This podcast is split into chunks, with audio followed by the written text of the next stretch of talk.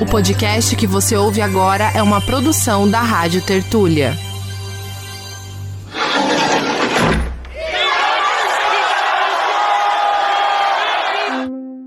A gente tem um, a várzea como um espaço de luta pelo direito à cidade, a torcida da várzea é muito feminina. As mulheres de fato coordenam as torcidas tem essa que eu chamaria de financeirização da várzea. Tenho alguns autores que estão chamando de profissionalização da várzea, enfim.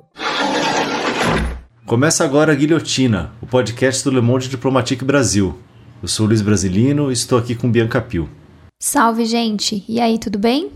Bom, neste episódio recebemos a assistente social Roberta Pereira da Silva. Oi, Roberta, tudo bom? Tudo bem. Bem-vinda ao episódio 217 do Guilhotina. Doutoranda pelo programa de pós-graduação em Serviço Social pela PUC São Paulo, a Roberta é colaboradora da equipe de formação do Observatório da Discriminação Racial no Futebol e participou da coordenação do projeto Residência Preta. Ela é autora do livro Campo de Terra, Campo da Vida: Alternativas de Resistência Negra e o Negritude Futebol Clube, que foi lançado pela editora Dandara e será o tema do episódio de hoje. Bom, Roberta, para começar, você podia contar um pouco para a gente sobre o, livro, o objetivo, é, né? Você estudou o, o Negritude Futebol Clube. Como é que foi esse processo? Boa tarde, muito obrigada pelo convite. É um prazer estar aqui falando do livro, da minha trajetória. Na verdade, o livro saiu da dissertação de mestrado. Então, assim, eu não tinha objetivo nenhum de escrever um livro, mas eu fiz o mestrado, entrei em 2015 no mestrado, e meu objetivo principal era discutir a violação de direitos humanos entre as crianças e adolescentes que estão nas categorias de base dos, dos times profissionais.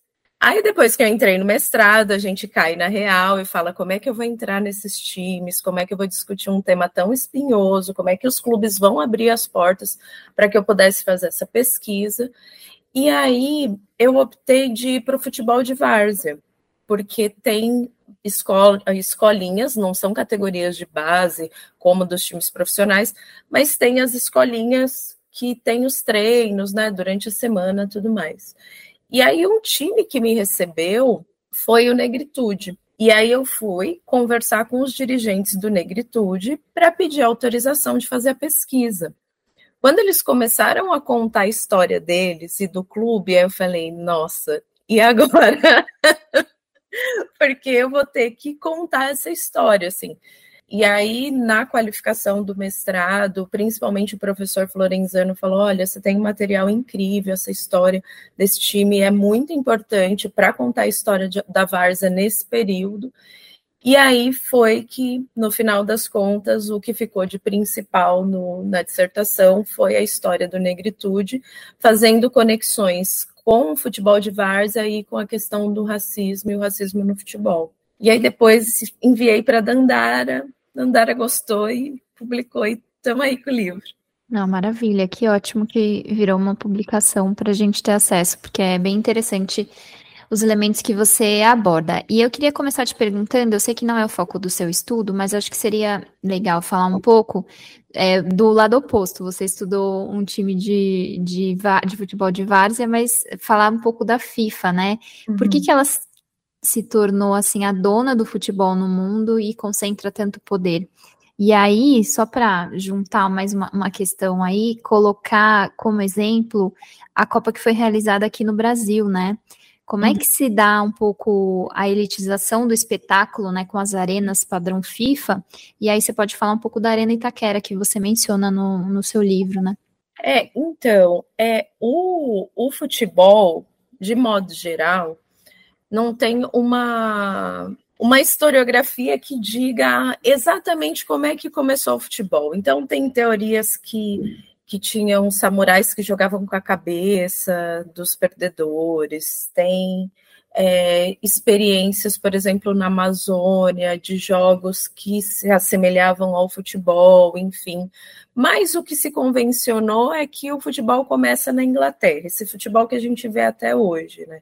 E aí primeiro, a, a Inglaterra era detentora do futebol, vamos dizer assim, desse futebol, né, com as regras que a gente conhece, nesse formato. E depois se unem alguns países para organizar a FIFA, né? Quando eu acho, se eu não me engano, é mais ou menos em 30, um pouco antes, que os países se juntam para criar essa federação é, mundial e vai tirando esse protagonismo da Inglaterra. Inclusive, a Inglaterra não entra de pronto na FIFA, né? Mas porque viu também que é, tinha um potencial muito grande, porque o futebol se popularizou muito rapidamente por onde ele passou. Né, que, que é um pouco do que, do que acontece no, no Brasil. E a FIFA meio que se colocou como dona e é dona do futebol até hoje. No entanto, eu acho que a facilidade que a gente tem de praticar o esporte faz com que a FIFA movimente muito dinheiro, que organize a Copa do Mundo, mas o futebol não é exclusivo, né? Nem da FIFA, nem da CBF, nem de ninguém. Mas no final das contas, a gente acaba fazendo pesquisa sobre esse futebol, a gente acaba falando na. O jornalismo acaba se dedicando mais a esse futebol, e os outros futebols ficam deixados de lado com menor valor. E aí, a Copa do Mundo no, no Brasil faz com que se intensifique um caminho que já estava sendo trilhado, né? De que os times precisam ter arena, e aí tem uma questão do clubismo, então meu time tem arena, o seu time tem arena, então o meu também tem que ter, né? Porque antes tinha a discussão, ah, você não tem estádio, né? O Corinthians não tinha estádio, Flamengo até hoje não tem estádio, Cruzeiro não tem estádio. E que foi um grande absurdo, por exemplo, em Cuiabá não tem uma liga forte de futebol e se constrói aquele estádio e que já na época diziam que iam utilizar para outras coisas. O estádio em Recife, Recife é uma outra lógica, porque tem um, o futebol lá é muito forte. Infelizmente é o local de maior violência de torcida é Recife, assim, que tem maior número de mortes né, de torcidas. E aí eles construíram lá, mas fica em Jaboatão de Guararapes. Não tem transporte para lá. Então, assim, é muito difícil de você conseguir chegar no, no, no, estádio, sendo que tem dois grandes estádios no centro de Recife.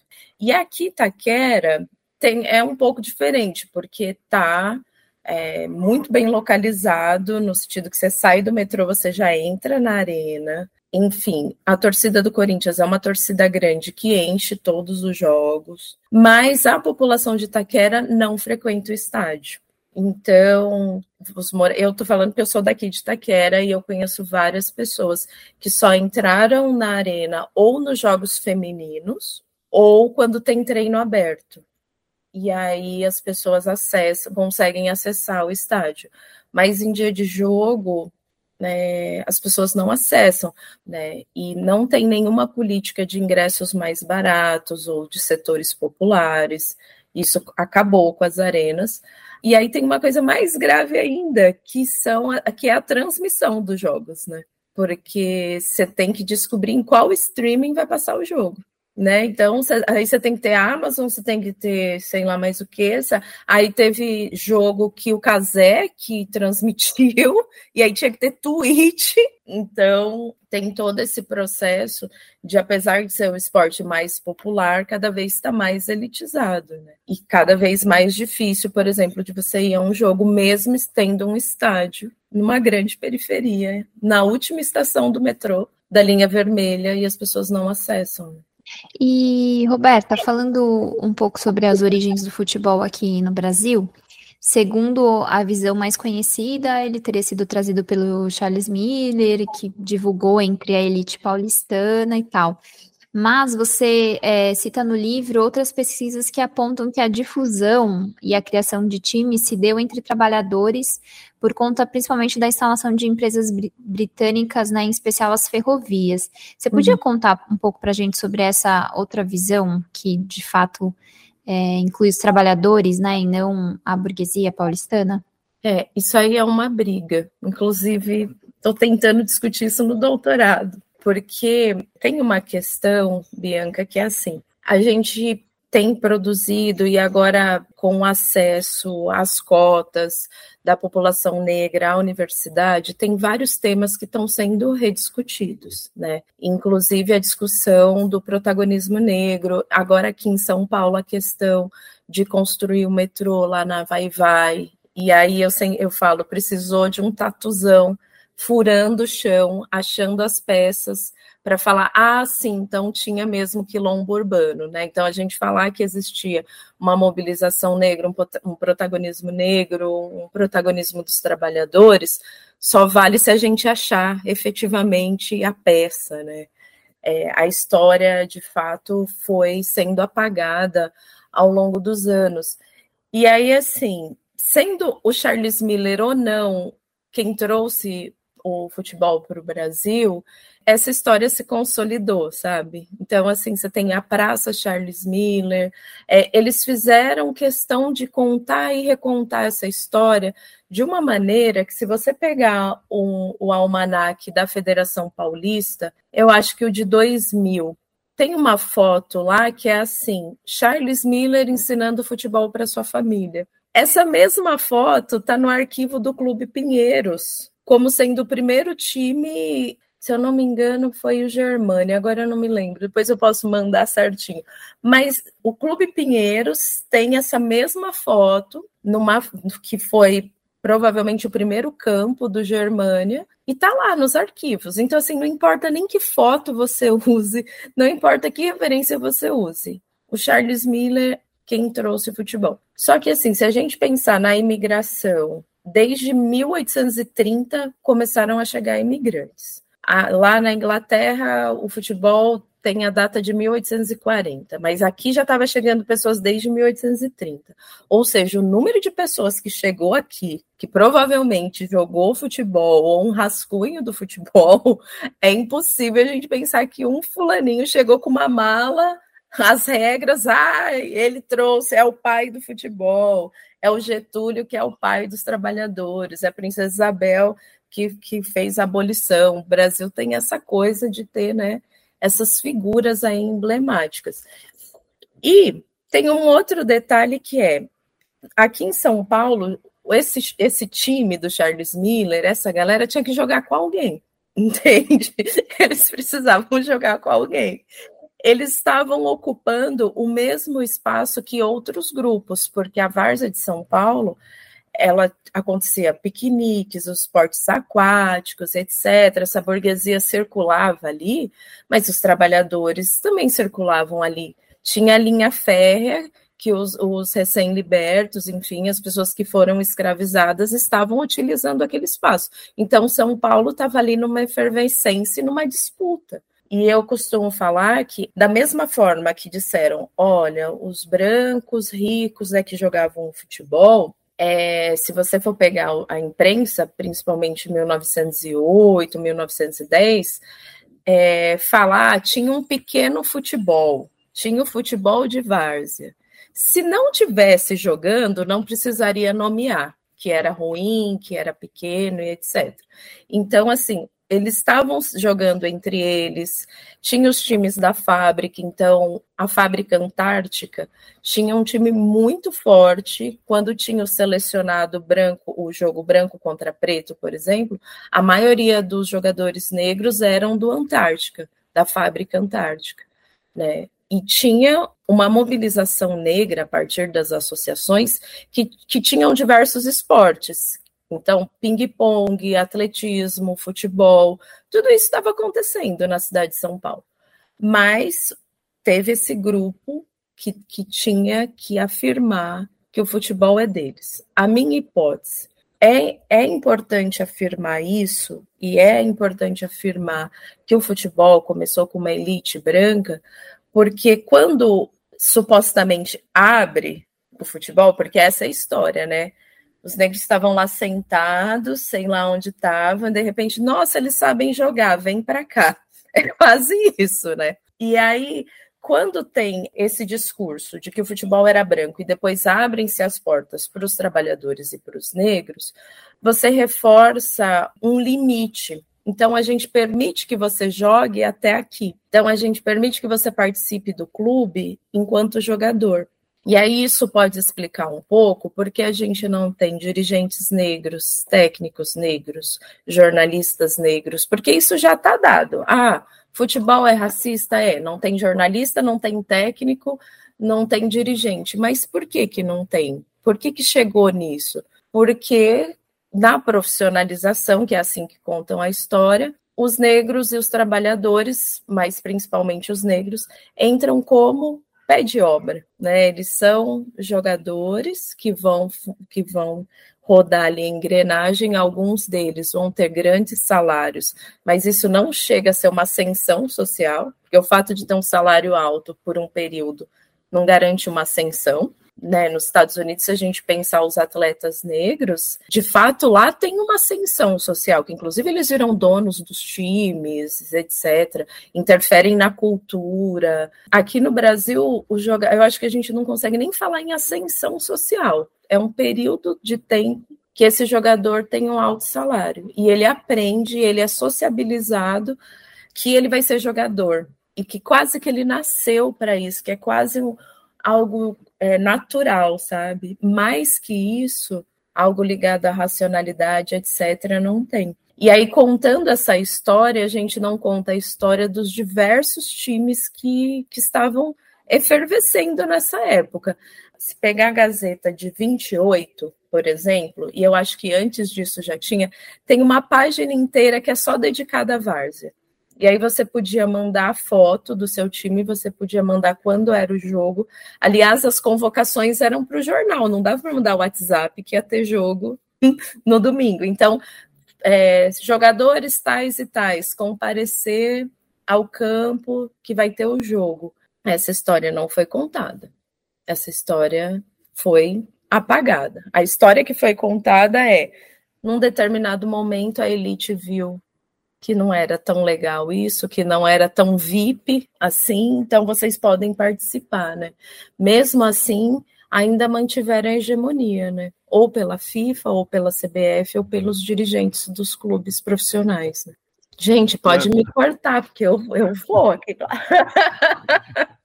Tá bom, imagina. É, Roberta, é, seguindo aí na questão do, do racismo, queria recuperar, falar um pouco sobre as críticas que o Lima Barreto fazia ao futebol, né? É, Sendo que ele, na verdade, ele era uma pessoa, não era só um crítico, ele era contra o futebol, né? Ele chegou a fundar a Liga contra o Futebol ali no, na década de 20, né? Na década de 10, eu acho, né? Do século passado, em outra, uhum. outro, um outro contexto, né? Que acho que não caberia hoje, né? É, mas eu queria te perguntar qual que é a atualidade da, da crítica que o Lima Barreto fazia. Eu acho que caberia, viu, Luiz? Eu sou uma entusiasta de Lima Barreto.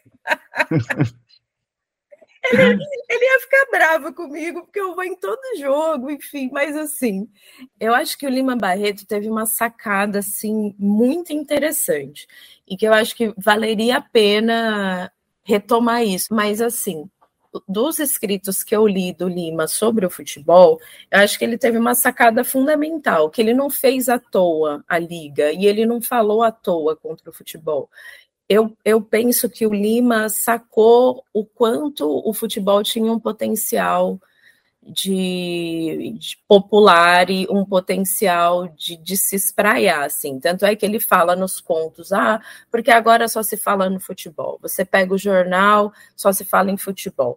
E tudo em inglês, eu não entendo inglês. O Lima que falava umas quatro línguas, né? Mas ele, é, porque eu não entendo o que está escrito, porque só se fala de futebol, as mulheres no trem, agora usando palavrão e etc. Então, mais que ser contra o futebol, eu acho que tinha um sentido de que o futebol estava se popularizando e precisava falar sobre isso né? Porque tem alguns ator, autores que falam, ah, o Lima Barreto não entendeu o que era o futebol, a potência do futebol. Eu acho o contrário, eu acho que ele entendeu tanto que ele falou, eu preciso produzir material sobre isso. E as críticas do Lima Barreto eram em relação, primeiro, de um Estado incentivando um futebol, e não é incentivando o futebol enquanto política pública de esporte, mas é dando terrenos para os clubes para desenvolver o futebol.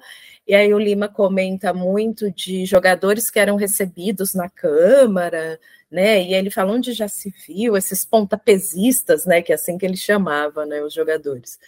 E aí ele fazia a crítica de como podia o Estado financiar essas atividades e não financiar, por exemplo, a educação, o teatro, a cultura, a educação para as mulheres, né, um fortalecimento da educação para as mulheres.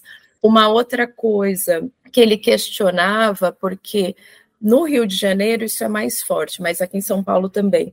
A discussão do futebol muito colada com a eugenia. Então, de que o futebol seria algo bom para o corpo, né? E isso muito ligado à eugenia. E também o Lima já identifica ali no, no início a questão do racismo. E aí ele vai citar o episódio do Epitácio Pessoa, que proíbe jogadores negros no selecionado brasileiro para ir jogar contra a Argentina. E é interessante porque no, no conto que ele fala isso, na crônica, ele acaba assim: é, PS, a nossa vingança é que para os argentinos somos todos macaquitos.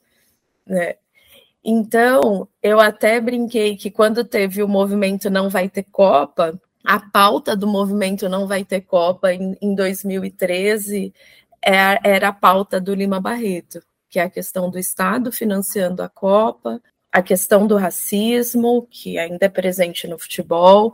E aí tinha uma discussão também, porque ele fundou a liga junto com o médico, porque as pessoas morriam jogando futebol, né? Tinham as lesões, etc. E ele falava: é um jogo muito violento né? Não é possível que as pessoas pratiquem isso e etc.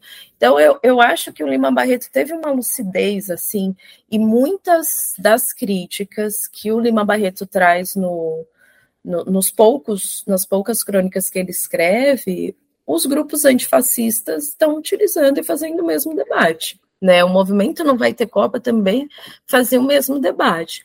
Porque o pessoal falava, como assim? Vocês têm um movimento não vai ter Copa? Claro que vai ter Copa, né? E a mesma coisa o Lima Barreto. Como assim você faz uma liga contra o futebol? Eu não acho que o Lima Barreto tinha qualquer ilusão que o futebol iria acabar com aquela liga.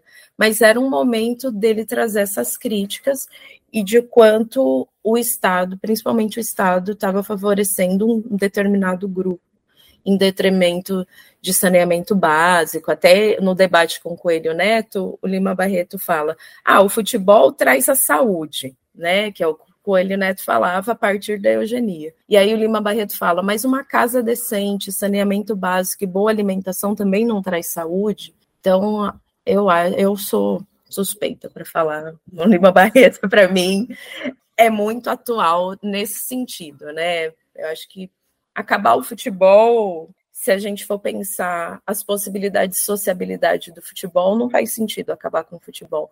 Mas que, de fato, a Copa foi o maior exemplo né, dos investimentos que, que trouxeram. Os trabalhadores que morreram na construção das arenas, a população indígena perto do Maracanã que foi tirada para reforma do Maracanã. Eu acho que o Lima Barreto continua certo. Com certeza. Aqui é time Lima Barreto também que eu tô. Ah, ok. Então somos time Lima Barreto. Você tava falando, eu tava só olhando ali a prateleira com os livros que eu preciso terminar de ler dele. Mas dá, vamos seguir aqui. Focar em outra figura que você trata no seu livro, o, o Mário Filho, né? Ele é autor do O Negro no Futebol, né? É, Isso, o Negro no Futebol Brasileiro. O Negro no Futebol Brasileiro. Eu queria que você falasse, né, quem foi o Mário Filho e por que que ainda a narrativa dele é tão viva no futebol brasileiro. Eu acho que talvez quem está ouvindo não conheça esse livro, aí talvez seja. Talvez não, acho que é importante você contar um pouquinho também o que, que ele trata no livro, né? Tá. Então, os amantes de futebol vão me odiar. Eu tô, é, a edição que eu tenho aqui é a quinta edição. Deixa eu ver de que ano que é, o 2010. É essa edição. E o ano passado, eu acho que foi publicado em inglês, não sei se necessariamente nos Estados Unidos, mas teve uma publicação que saiu ou 2022 ou 2021. E o Mário Filho é uma figura dessas figuras que a gente começou falando do Charles Miller, acho que o Mário Filho entra nessa toada também.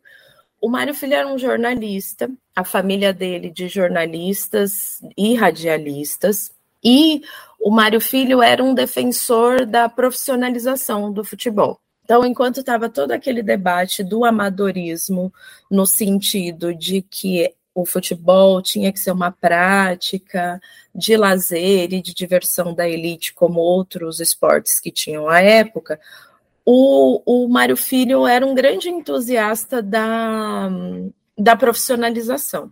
E dizem as más línguas ou boas línguas que o livro foi uma encomenda do Gilberto Freire. O Gilberto Freire é quem faz o prefácio do livro, da primeira edição.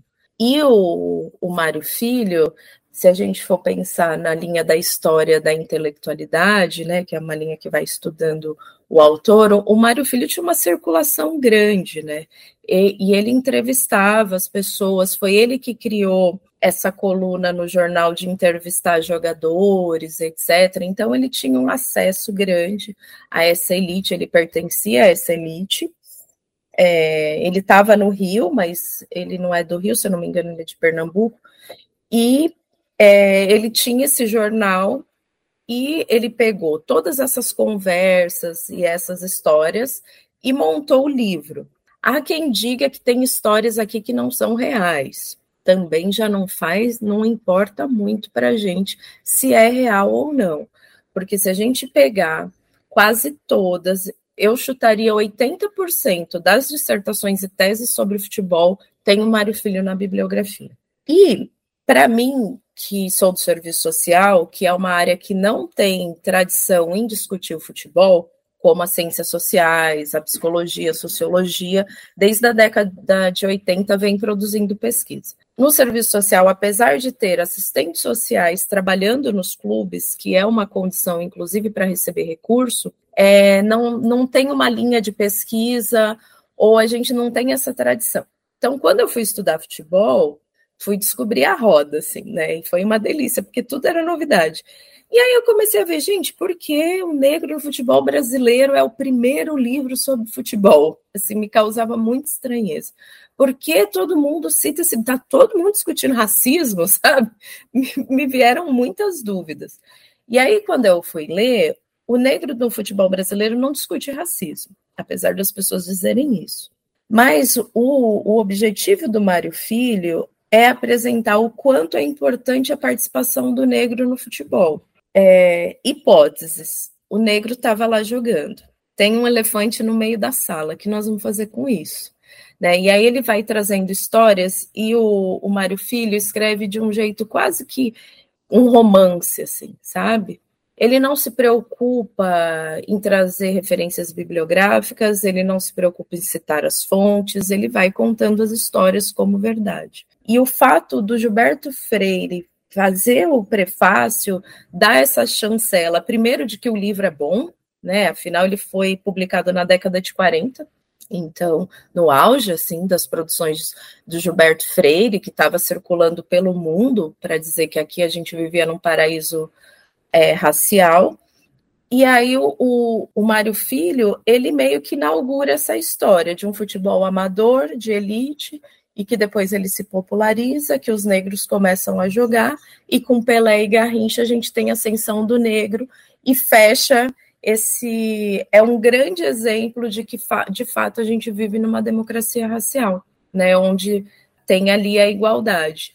Só que aí ele vai contando histórias, por exemplo, ele conta a história do Diamante Negro, que sai de um time e vai jogar em outro. E aí a torcida chama ele de macaco, de negro fedido e etc. E aí o Mário Filho fala: não, gente, mas não é porque a torcida é racista, é porque o Diamante Negro não aceitou ficar de um time e foi para o outro. Não tem a ver com racismo. E se tem a ver com racismo, não é racismo, é algo pontual que aconteceu naquela situação. Né? A Ascensão do Negro, que é o último capítulo, ele só vai ser publicado em 60. Em, na edição de 40 não tem, porque ele publica, em 50 tem o Maracanaço, e a culpa é dos negros. Então, como é que ele justifica o livro dele? Aí ele faz esse capítulo dizendo que veio Pelé e Garrincha e que foi possível ascensão no negro no futebol e que o livro dele é incontestável. Ele escreve isso. Não sou eu que estou falando, ele escreve no, no prefácio. Meu livro é incontestável, porque apesar de ter acontecido o que aconteceu com Barbosa, com Bigode, na Copa de 50, depois em 58 a gente tem o maior ídolo de todos os tempos, que é o Pelé e o Garrincha, e, e a minha ideia está certa, né? E aí eu queria contar uma coisa muito rapidamente, que antes do Mário Filho, em 1932, é publicado o livro O Negro no Esporte Bandeirante, do Salatiel de Campos. Isso é muito importante de ser dito, porque o Salatiel era um jornalista negro que circulava pela imprensa branca. Então, ele foi da Gazeta e ele, a maior parte da vida dele, ou quase toda a vida dele, ele escreveu no Correio Paulistano. E o livro foi publicado no Correio Paulistano. Então, os capítulos eram publicados diariamente. Eu não consegui localizar, acho que ele não foi publicado em livro, só foi publicado no, no jornal.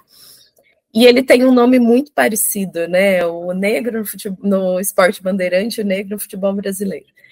E tem frases no livro do Salatiel que depois aparecem quase que a mesma no livro do Mário Filho.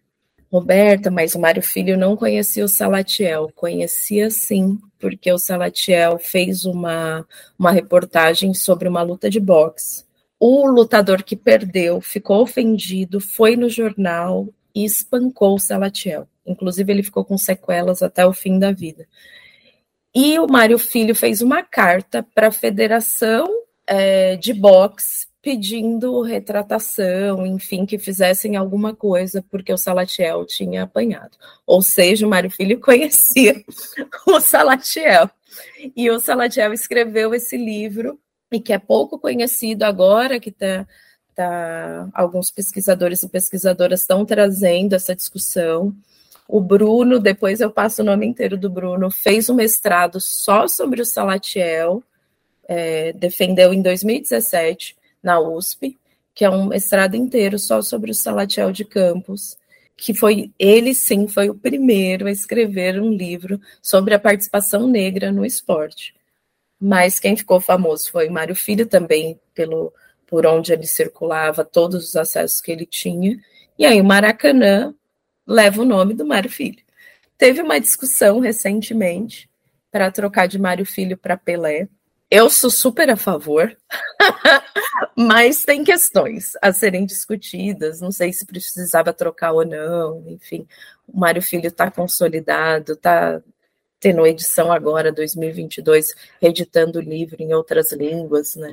Mas a história, a gente tem o maior jogador de todos os tempos, mas o estádio leva o nome dele, porque ele também foi um cara que batalhou para que tivesse o Maracanã etc. Fez todo o lobby político, e aí o estádio leva o nome dele.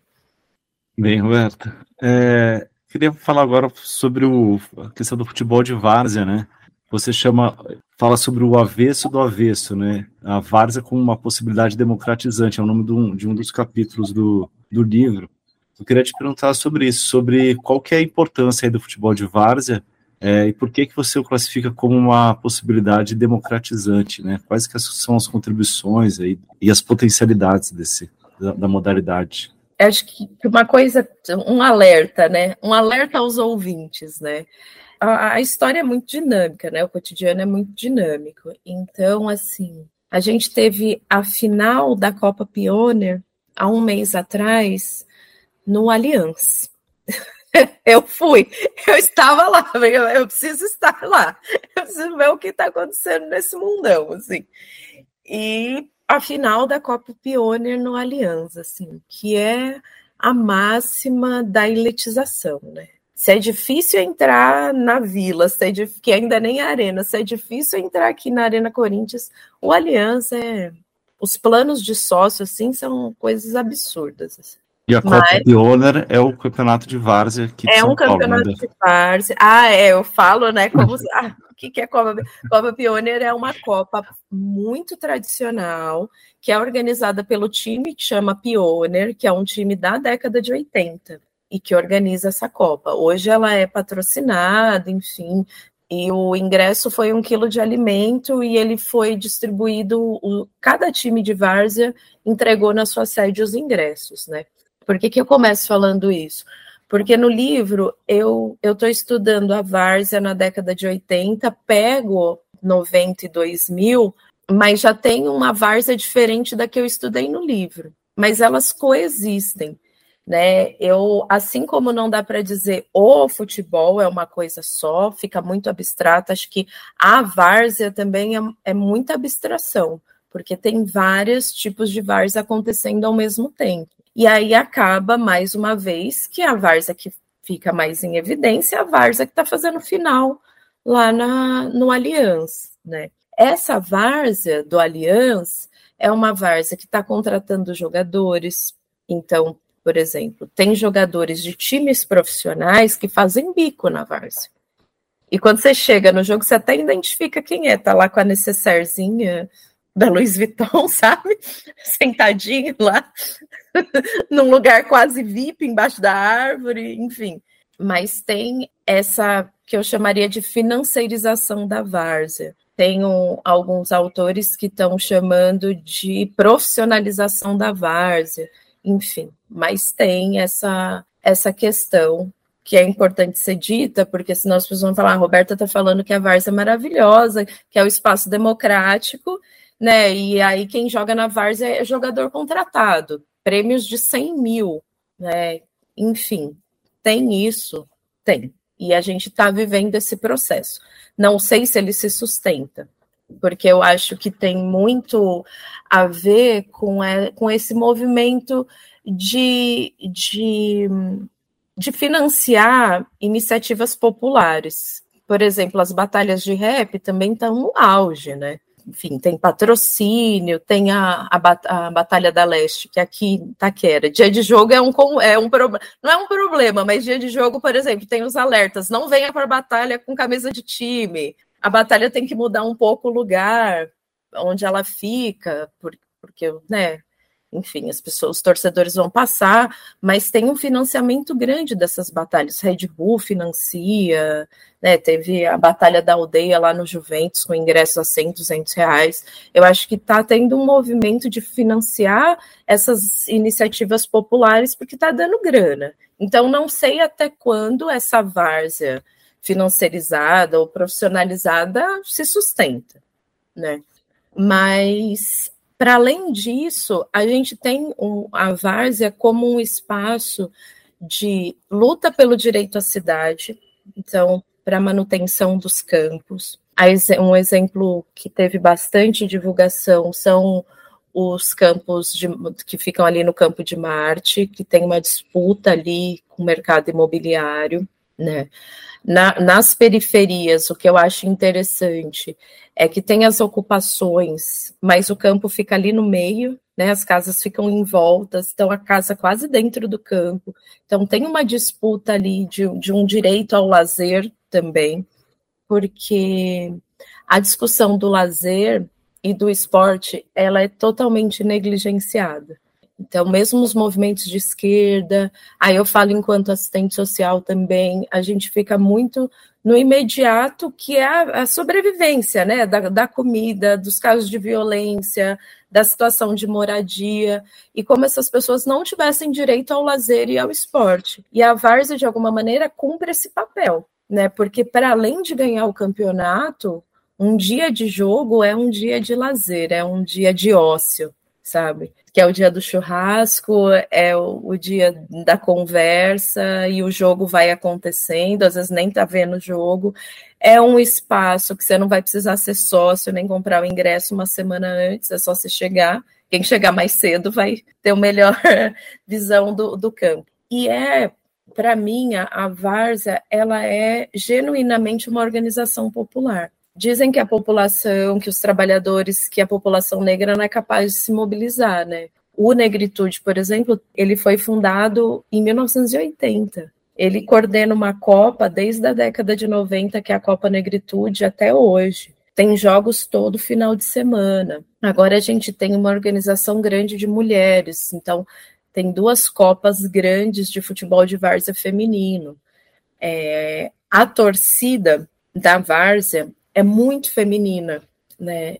E as mulheres de fato coordenam as torcidas. Por que, que eu estou dizendo isso? Porque quem acompanha a torcida organizada de time profissional sabe como é muito delimitado a questão das mulheres, dos papéis das mulheres e papéis dos homens. Então, tem time no Rio Grande do Sul, não vou citar qual é, que as mulheres não podem pegar na bandeira não podem tocar instrumentos. Tem torcidas na cidade de São Paulo que as mulheres não podem nem pegar o bandeirão e nem tocar instrumento. E na Vars a gente tem uma organização feminina de que quem cuida da torcida, dos instrumentos, das bandeiras são as mulheres além de organizar campeonatos femininos também. E tem uma coisa também na várzea dos papéis de que, tipo, o massagista é o dirigente que pode ser o atacante do time, sabe? Esses papéis, eles não estão tão, tão fechados, né? E aí e, e tem uma identidade do bairro, né? Do bairro torcer para aquele time, da camisa do time, enfim. Não acho e não identifiquei uma várzea militante, sabe, no sentido da esquerda, de ah, estamos aqui pelo direito ao lazer, pelo direito, não é isso.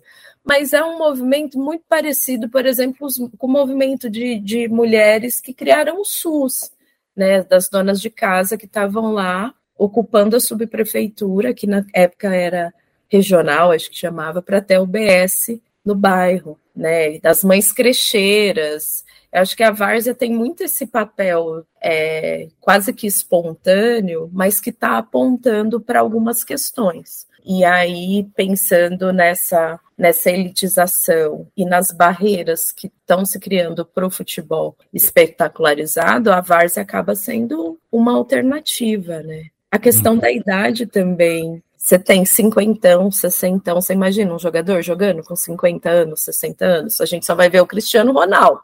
Eu acho que ele nunca vai parar. Mas tirando o Cristiano Ronaldo, a gente não tem, por exemplo, campeonatos né, com, com, jogadores com mais de 40 anos, é impensável. E a Várzea mantém né, esses campeonatos do, do cinquentão, seiscentão, enfim. Eu acho isso muito interessante e acho que tem um, um potencial democrático grande, assim, sabe? Roberta, você mencionou aí o Negritude Futebol Clube, né? Que, que aí foi o alvo da sua pesquisa, queria te perguntar para você contar um pouco a história dele, né? Como é que ele foi criado, qual é a sua trajetória, a partir do nome, inclusive, né? É, no, foi criado lá no, nos anos 80, no início dos anos 80, imagino que era um outro contexto, né, da luta antirracista. Bom, pode você pode falar um pouco sobre, sobre, claro. sobre eles e, e, e, o que, que eles enfrentaram, acho que de racismo também, e o que, que eles contribuíram, né, na, na luta também, como meio pioneiros, assim. Sim, na verdade, o primeiro time identificado é, foi o, o, Black Power do Ipiranga. O Black Power do Ipiranga é da década de 70. E é, inclusive, o, os fundadores do Negritude falam dessa inspiração no Black Power. E aí é interessante que o Negritude ele, ele surge com a formação aqui das periferias. Na década de 40 e 50, as pessoas que estavam ali na várzea vêm para a periferia, trazem o time de várzea, que isso foi uma coisa também. Quando eu falava, nossa, time de várzea era porque na várzea do Tietê. Eu não conseguia imaginar qualquer coisa acontecendo ali na várzea do Tietê, né? Mas aí depois você vê as fotos antigas, era um lugar, era maravilhoso, assim. Hoje a gente só vê capivara e e a marginal, né? Então eles né? trazem. Só que na final da década de 70, 80, começam a se construir os conjuntos habitacionais. E aí, aqui no Arthur Alvim, se constrói a Coab, que a gente chama de Coab 1. E a Coab tinha uma característica de vir pessoas de vários bairros, de ser um lugar quase que um labirinto. Quem não conhece a Coab se perde ainda nas ruas, né? Então, aquele monte de prédio, sem qualquer infraestrutura, enfia as pessoas lá. Outra característica, tinham que ser trabalhadores formais para pagar as prestações. E tinham que ser famílias pequenas, né? Até cinco pessoas. Por que eu estou dizendo isso? Porque o time também se sustenta e conseguiu estar tá vivo até hoje porque eram trabalhadores formais. Então, tinha um que trabalhava no banco, o outro tinha acabado de fazer o Senai, tinha um, um outro dirigente que trabalhava na CMTC, é, enfim, eles eram trabalhadores formais. E isso facilitou a manutenção do clube. E aí, o único espaço de lazer que tinha na Coab, nesse momento, era uma quadra, que era a quadra da escola. E eles, no domingo, os jovens iam para lá jogar.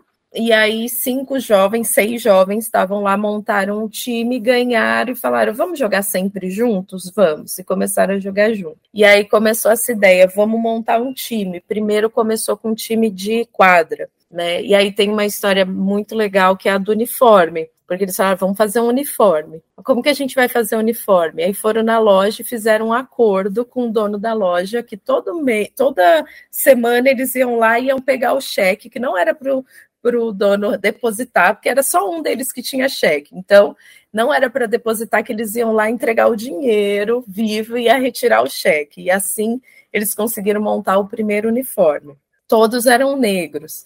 Então, eles optaram em fazer um, um, um jovem com Black Power na camisa. E aí foi escolher o nome. Então, que nome vai ser? E aí, lá numa conversa informal, ah, vai ser negritude. Perfeito. E aí teve, começaram a jogar na quadra, deu super certo, e eles optaram em montar um time de campo. E deu certo. Então, vamos jogar o desafio ao Galo, que era a Copa da Várzea famosérrima, era televisionada. Eu tenho memórias da minha infância do meu pai assistindo o Desafio ao Galo, assim, de manhã no domingo de manhã, uma memória que eu tenho. E eles foram registrar o nome. E aí a gente ainda estava no período da ditadura. E aí eles foram proibidos de registrar o nome de negritude, porque disseram que ia ter problemas raciais e não podia, o time não podia ter esse nome. E aí eles registraram como alvinegro, e aí jogou um tempo como alvinegro e depois se manteve negritude. Eles nunca trocaram o nome, só serviu lá para registrar. E nesse, nesse, eles não tinham também um campo, não tinha sede, né? Então eles jogavam mais fora. E cada ida para o jogo eles contam uma situação diferente de racismo. De entrar no ônibus e as pessoas não levantarem ou olharem feio, de chegar, eles jogaram na Moca uma certa vez, e aí um dos jogadores chegou primeiro, ficou lá sentado ouvindo, e aí falou: ah, vai descer a África aqui para jogar. Enfim, até hoje, quando tem jogo das categorias de base, tem situações de racismo do pai, mãe, dos jogadores dos outros times. O Zé Roberto, que é o dirigente, ele fala sempre da dificuldade de financiamento, porque quem financia, né, numa várzea mais, vou chamar de tradicional, quem financia é o mercadinho do bairro, é a farmácia, enfim, né? E aí quando fala, ah, é negritude, aí a galera dá uma recuada, enfim. Até hoje eles relatam uma série de de situações de preconceito e discriminação. Mas é um time que até hoje eh, tem um grande número de pessoas negras como dirigentes. E tem acontecido um fato novo que é de vir imigrantes de África para jogar no time, inclusive pedir a declaração que está jogando no time para conseguir o visto e se manter é, no país. Eu encontrei isso também. E o, o Negritude tem uma, também uma participação de mulheres muito forte, muito presente, e foi um time que, duas ou três gestões, teve uma dirigente, uma mulher, que é a Cristina, que faleceu recentemente. E ela foi quem fez toda a documentação, que foi presidente do time, que fez o estatuto, porque além de assistente social, ela também era advogada. E o Negritude foi construindo essa história. Da mesma forma que eu falei da Várzea, de não ter um, uma militância, eles nunca tiveram uma militância, somos um time antirracista, somos uma organização ne... não. A coisa foi acontecendo, né? E, e, eles tinham que lidar com isso, com essa situação. Tinham pessoas do MNU no começo da formação. O irmão de um dos fundadores era do MNU, então teve essa influência.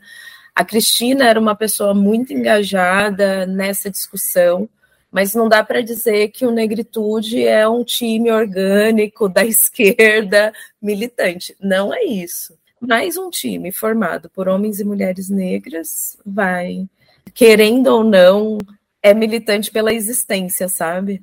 É, pra, só para quem está ouvindo, o MNU é o Movimento Negro Unificado também. Acho que ah, é bom destacar. A pessoa fica falando siglas, né? Não, tranquilo.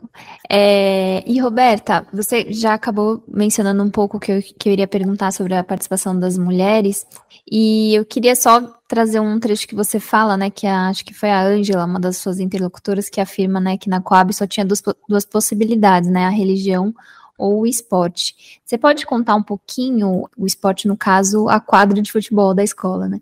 Uhum. É, sobre é, o cenário que essas mulheres encontraram na época da fundação do Negritude, não, não atualmente, mas naquela época, qual era o cenário que elas encontravam para participar ativamente é, da, das atividades do, do time, etc. A Ângela, que é a Cristina, não tem problema de falar agora, e que eu coloquei de Ângela por conta da Angela Davis, ela, ela tinha uma participação um pouco diferenciada. Porque, assim, não dá para dizer que as estruturas patriarcais e as relações de machismo não estavam presentes na negritude. É, no entanto, as mulheres tinham uma maior circulação ali. Mas a Cristina mesmo fala que muitas vezes, ela, mesmo ela sendo presidente, ela sofreu algumas discriminações por parte de algumas pessoas. E o quanto era difícil essa participação, porque ela era irmã de um jogador. E aí as mulheres acompanhavam o time nesse momento. Elas não jogavam, elas acompanhavam o time e tinham funções, por exemplo, a mãe de um jogador era quem lavava o uniforme. Né? As mulheres eram organiza quem organizavam os lanches.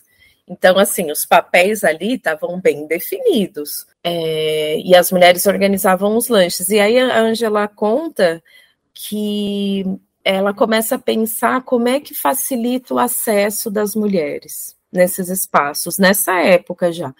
Então, assim, de levar sempre a comida para garantir que as crianças se alimentassem, de garantir um banheiro feminino no campo, de que tenha papel higiênico, coisas muito simples, mas que eram fundamentais para a participação das mulheres nesse espaço.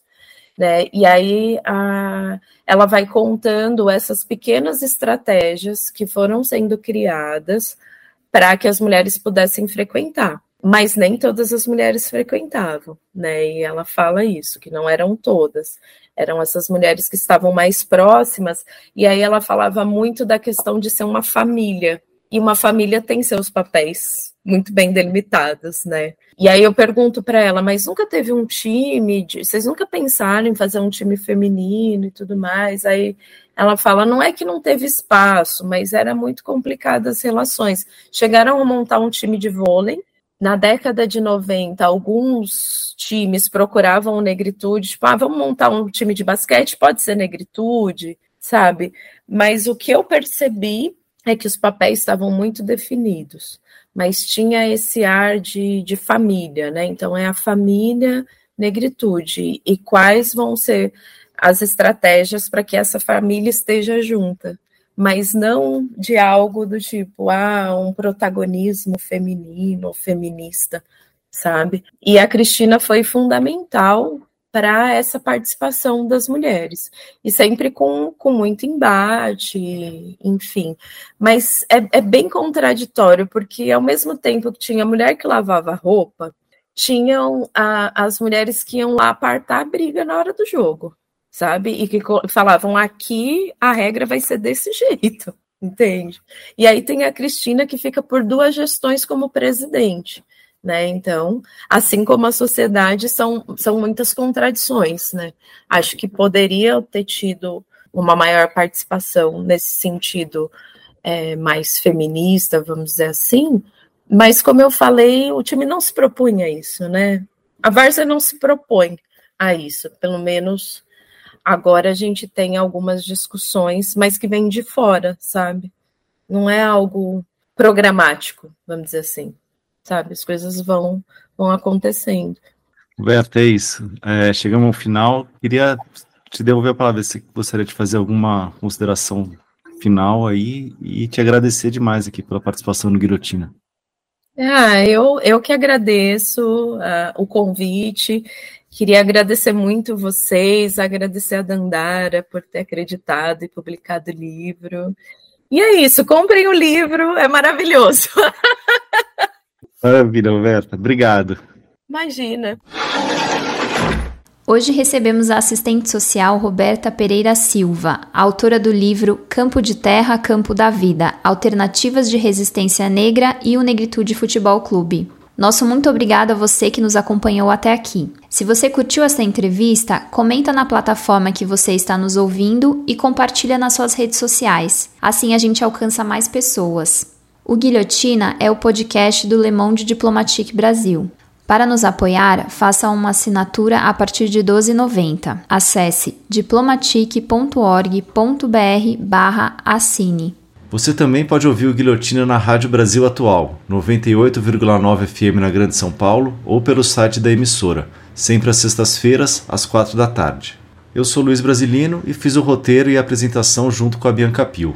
A edição e a sonorização são de Beatriz Pasqualino pela Rádio Tertúlia. E quem faz o design das nossas redes sociais é a Ellen Saori. Obrigado e até a semana que vem.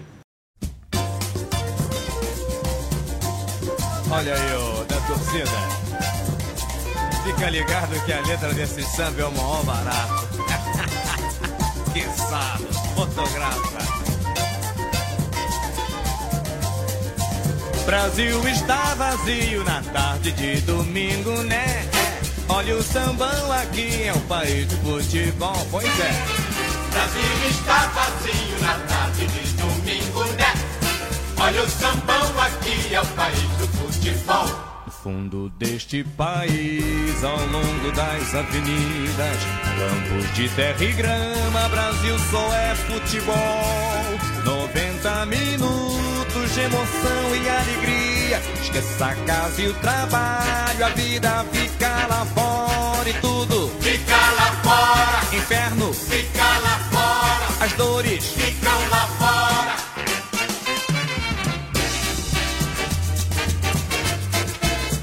Brasil está vazio na tarde de domingo, né? Olha o sambão aqui, é o país do futebol. Brasil está vazio na tarde de domingo, né? É. Olha o sambão aqui, é o país do futebol. Fundo deste país, ao longo das avenidas, campos de terra e grama, Brasil só é futebol. 90 minutos emoção e alegria. Esqueça a casa e o trabalho, a vida fica lá fora e tudo fica lá fora. Inferno fica lá fora. E as dores ficam lá fora.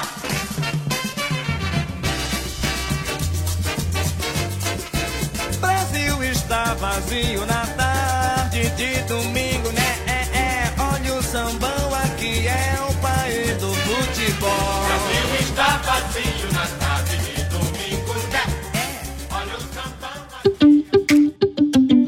Quer produzir um podcast? Chama a Rádio Tertúlia, estúdio profissional e 20 anos de experiência na área. radiotertulia.com.br